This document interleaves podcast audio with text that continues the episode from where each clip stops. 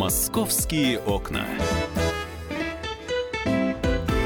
Всем доброго дня, приветствуем наших радиослушателей, москвичей и гостей столицы. И будем обсуждать самые значимые темы и события, и не только сегодняшнего дня, но и уходящего года, точнее ушедшего уже года. В студии специальный корреспондент «Комсомольской правды» Александр Агаза. Саш, приветствую тебя. Добрый день. Ну, хотя оговор... оговорилась уходящего, не оговорилась. У нас же еще Старый Новый год впереди, так что можно сказать, да, что да, по, по некоторым стилю. календарям он еще не наступил. А, Слушай, но... ну вот та история, о которой мы сейчас поговорим, она как раз-таки закрывала, можно сказать, криминальный год, вот прошлый прошлый, потому что за несколько дней до Нового года это ЧП случилось, и я там несколько часов дежурил у промзоны, в которой находится кондитерская фабрика «Меньшевик». Я думаю, что эту историю многие помнят.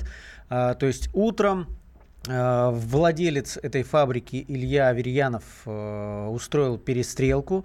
К нему якобы пришли приставы и э, представители нового владельца здания, которое было заложено за долги а, случилась потасовка между ними. Аверьянов открыл стрельбу, и в итоге погиб один из охранников, который, вот, э, собственно, представлял э, новых владельцев. Да, и э, в, когда разворачивались эти события, журналистам одного из СМИ удалось дозвониться до Ильи Аверьянова, и вот буквально в прямом эфире в этот же день, когда события разворачивались, он озвучил свою версию происходящего.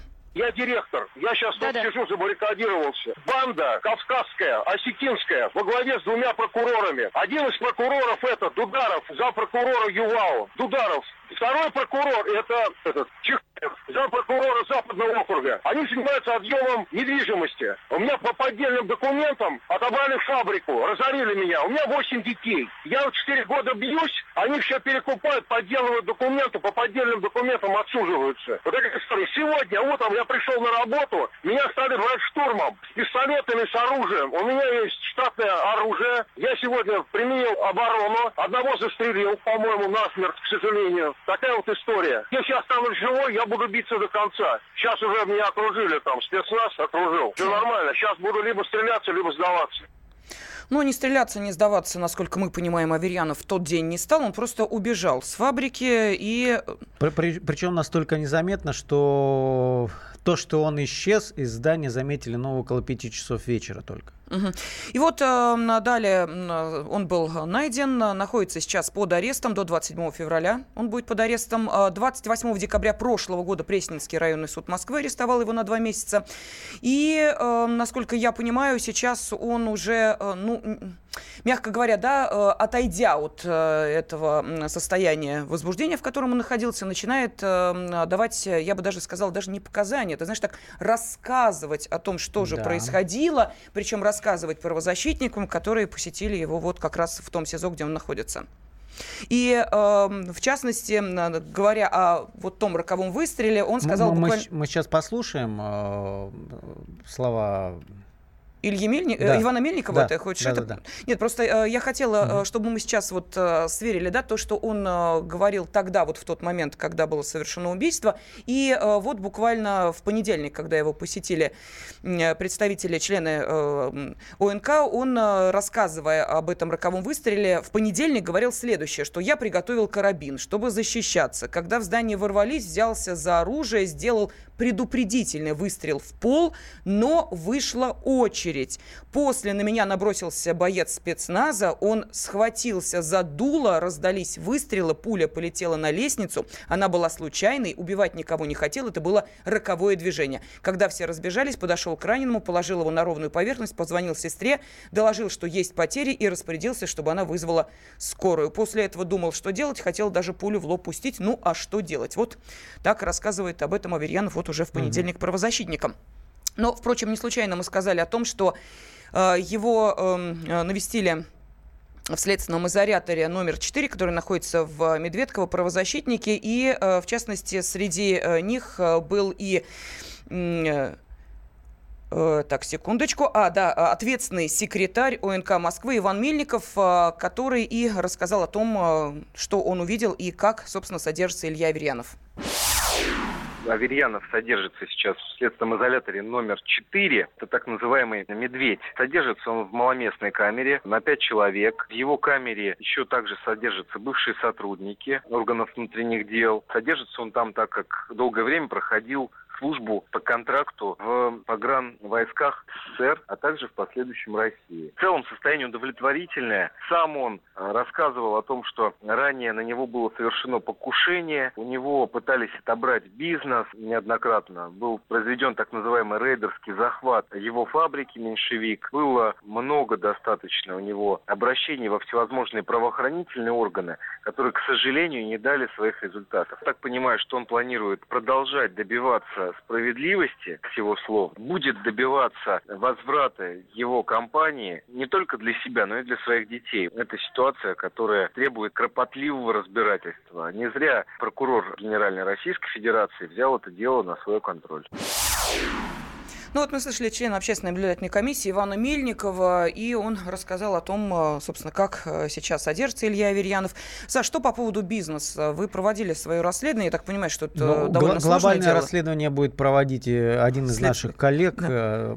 Тут, тут есть в, в чем разбираться. Факт остается фактом с 2000, по-моему, 2013 года есть более десятка различных э, решений судов.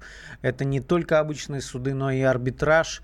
А, то есть Суть дела в том, что, э, вот как мне это рассказывали, опять даже близкие Аверьянова, э, что в какой-то момент э, финансовые дела его были таковы, что банки уже не давали кредиты, либо давали кредиты под очень большой процент, и он был вынужден взять в долг у некой брокерской компании.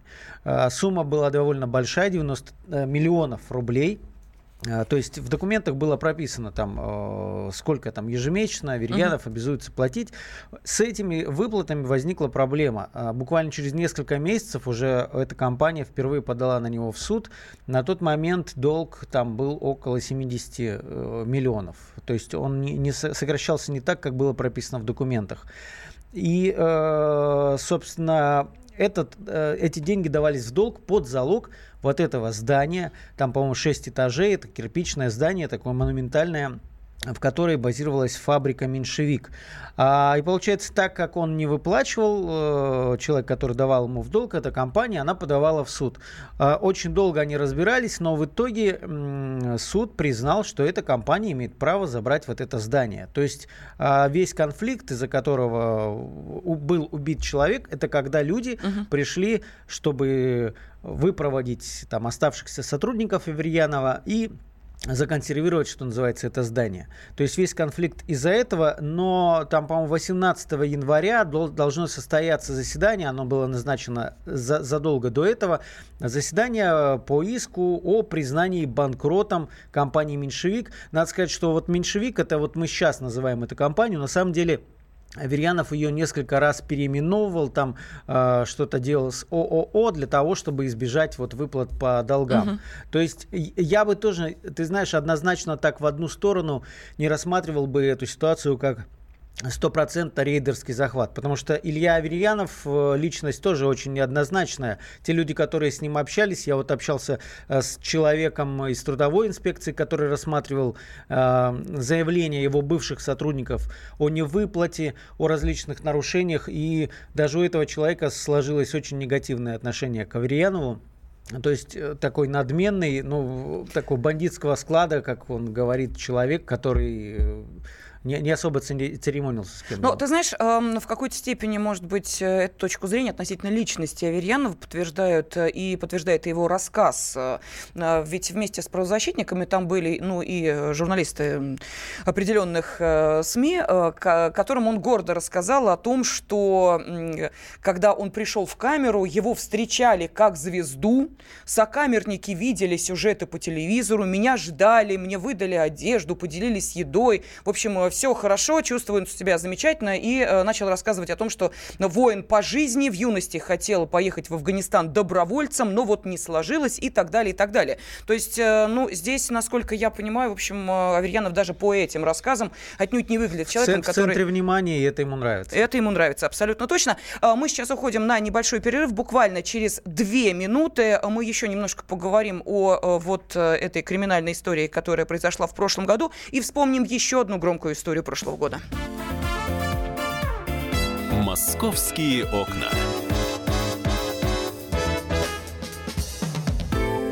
Товарищ адвокат! Адвокат! Спокойно, спокойно. Народного адвоката Леонида Альшанского хватит на всех.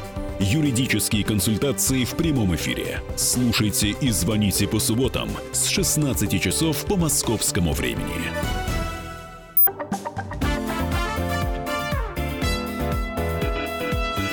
Московские окна. Студии специальный корреспондент «Комсомольской правды» Александр Рогоза. Я Елена Фонина. Уж так получилось, что э, в первой э, в этом году программе «Московские окна» э, мы с вами возвращаемся к тем двум криминальным историям, которые шокировали нас буквально вот в ушедшем 2017 году. Одна из этих историй касается Илья Аверьянова. Это бывший руководитель, бывший директор фабрики «Меньшевик», который 27 декабря ну, можно сказать так, пытался отстоять э, свою э, фабрику, сделал э, выстрел, убил человека, скрылся с этой фабрики, ну и далее был задержан, сейчас э, находится в СИЗО. Э, он под арестом 28 декабря Пресненский районный суд арестовал его на два месяца. Будет находиться он под арестом до 27 февраля 2018 года. Ну и, э, насколько я понимаю, ему предъявлено обвинение по очень тяжкой статье убийства. Это до 15 лет реального срока. Так что обязательно будем смотреть, как разворачиваются события. Ну и про личность э, самого Ильи Аверьянова тоже сейчас э, достаточно э, интересные подробности появляются, что этот человек начинал свой бизнес в 90-е, как и многие челночники. Вот буквально mm-hmm. поездки в Турцию, привозил все эти жевательные резинки и соки в пакетиках, далее решил заняться этим бизнесом, организовал свою фабрику по производству жевательной резинки, ну а далее события, как мы понимаем, разворачивались несколько негативно в финансовом плане, плане. Оказался он в долгах, как в шелках, и в итоге стал говорить о том, что это некий рейдерский захват его недвижимости, мол, угу. выжимают бизнес. Это при том, что постоянно делает акцент на э, своих э, детей. Их у него 8, от разных жен. Э, первая, причем жена... Ну, вот... как говорят, два брака. То есть это не mm так, что он там по всему миру разбросал детей. То есть два брака, восемь детей.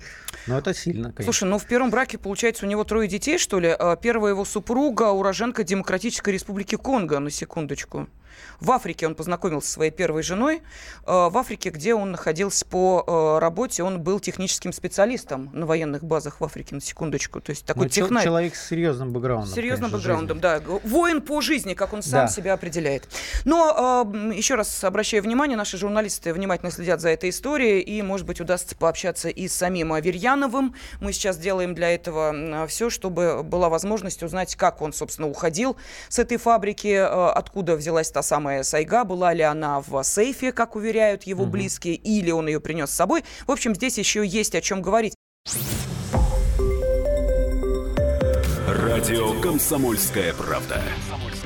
Более сотни городов вещания и многомиллионная аудитория. Хабаровск 88 и 3 FM. Эм. Тюмень 99 и 6 FM. Кемерово 89 и 8 FM. Эм. Москва 97 и 2 FM. Эм. Слушаем всей страной.